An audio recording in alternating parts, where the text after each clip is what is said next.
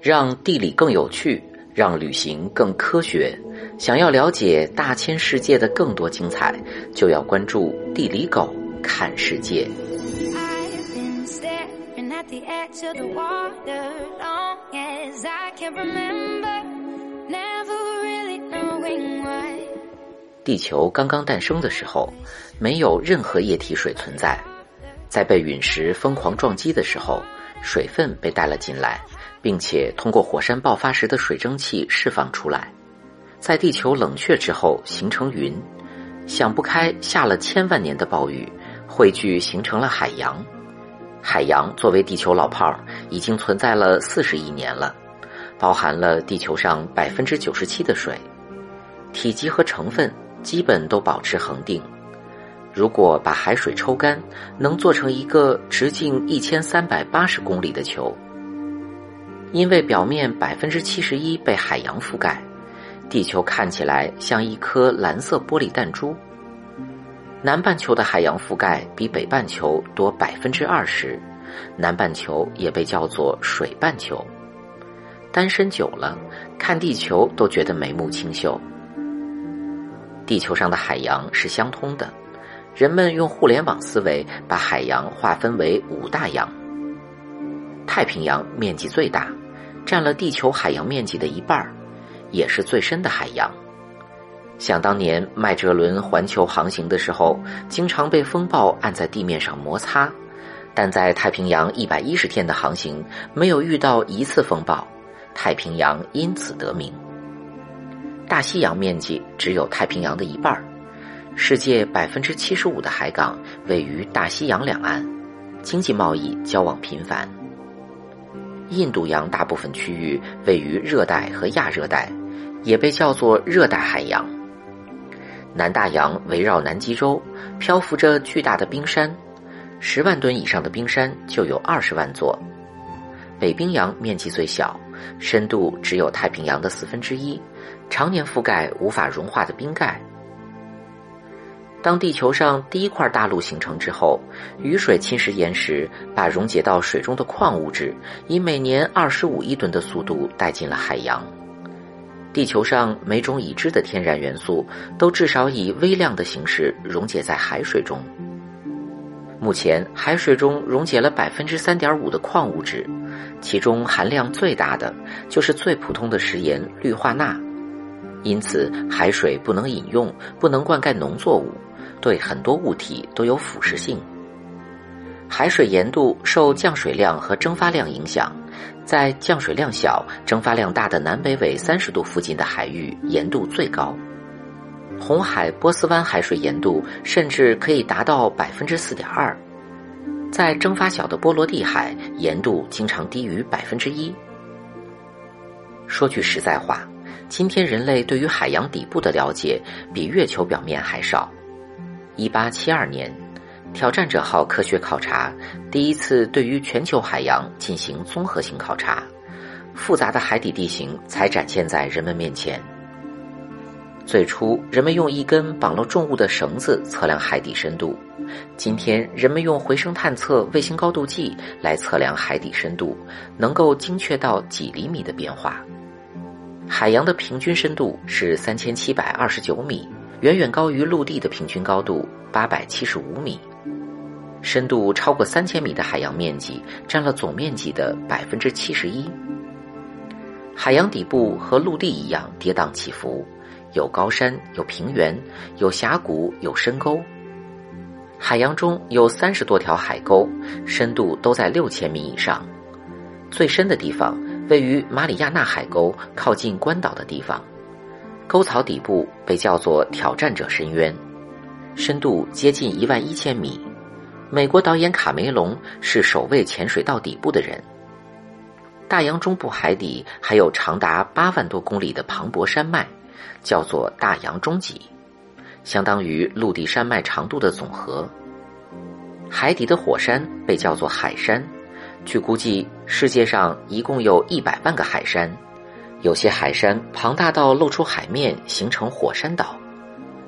美国夏威夷的茂纳凯阿山是世界上最高的海山，从六千米深的海底上升到海面以上四千两百零五米。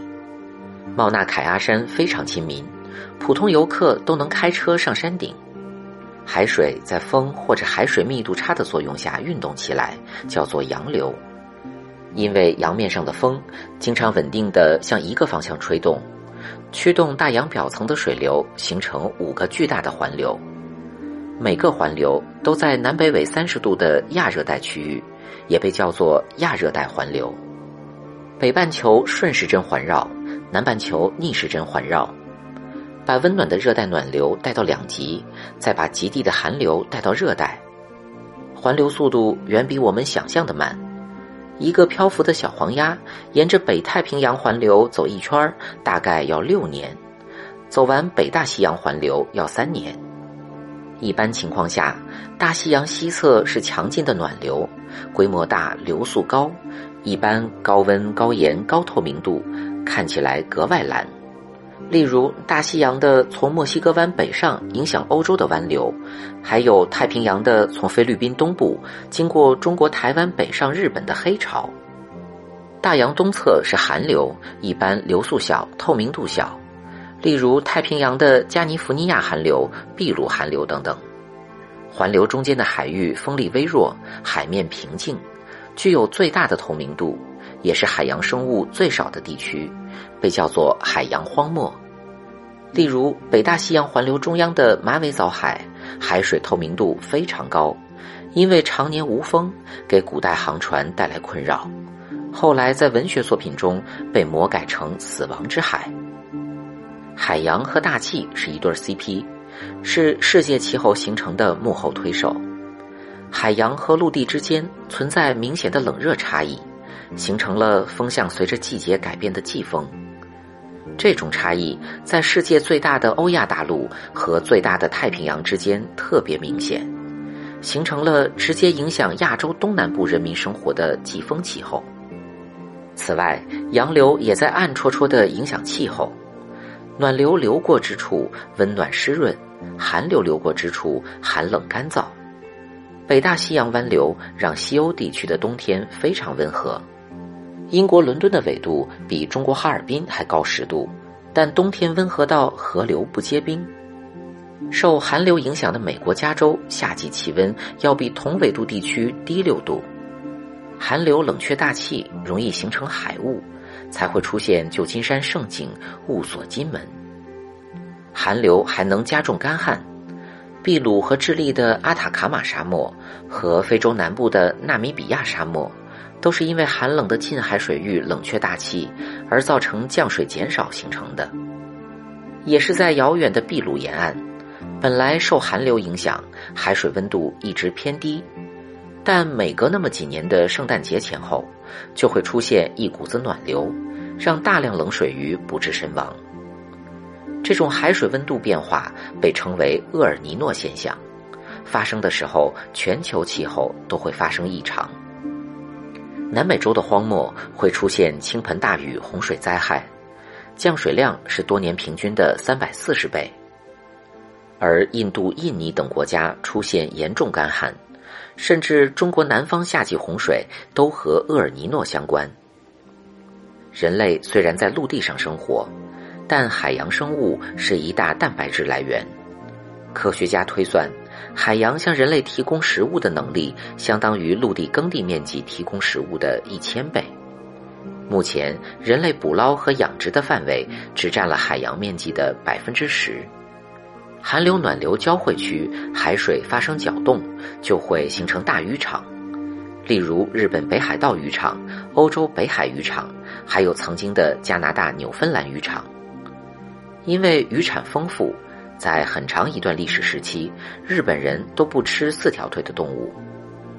曾经，加拿大纽芬兰渔场鳕鱼多到可以踩着鱼背上岸，鳕鱼供给欧洲，才有了英国那个不走心的国菜——炸鱼薯条。当表层海水被风吹走之后，来自于海洋深处的海水会上升，这种上升流带来下方的浮游生物，吸引鱼群。纳米比亚和秘鲁海岸的渔场都是这样形成的。秘鲁国菜叫 sabich，就是一种用柠檬汁腌制的鱼肉和海贝，特别酸，大部分中国人都受不了。此外，海洋中还埋藏着石油、天然气、锰结核、磷钙石等矿物资源。全世界三分之一的油气资源埋藏在海底。波斯湾是世界石油资源最丰富的地区，占了世界总量的一半儿。地球上最原始的生命诞生在海洋之中，海洋也孕育了整个人类文明。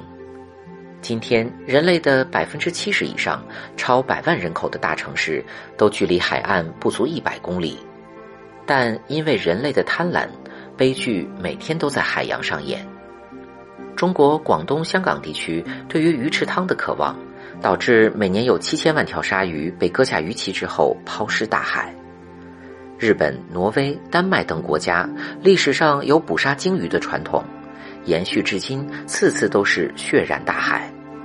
因为过度捕捞，中国第一大渔产大黄鱼从商业角度已经灭绝，甚至加拿大纽芬兰渔场已经成为一个传说。人类丢弃的塑料垃圾进入海洋，随时成为动物的死亡陷阱。因为全球气候变暖导致的海洋温度升高，大量珊瑚白化，濒临死亡。浩瀚深邃，神秘莫测，承载无数未知。我们从海洋走来，无论终将去向何方，海洋都是人类乘风破浪的渴望。希望未来的未来，你我漂洋过海，不要对白变成独白。以上就是今天的全部内容。让地理更有趣，让旅行更科学。想要了解大千世界的更多精彩，就要关注地理狗看世界。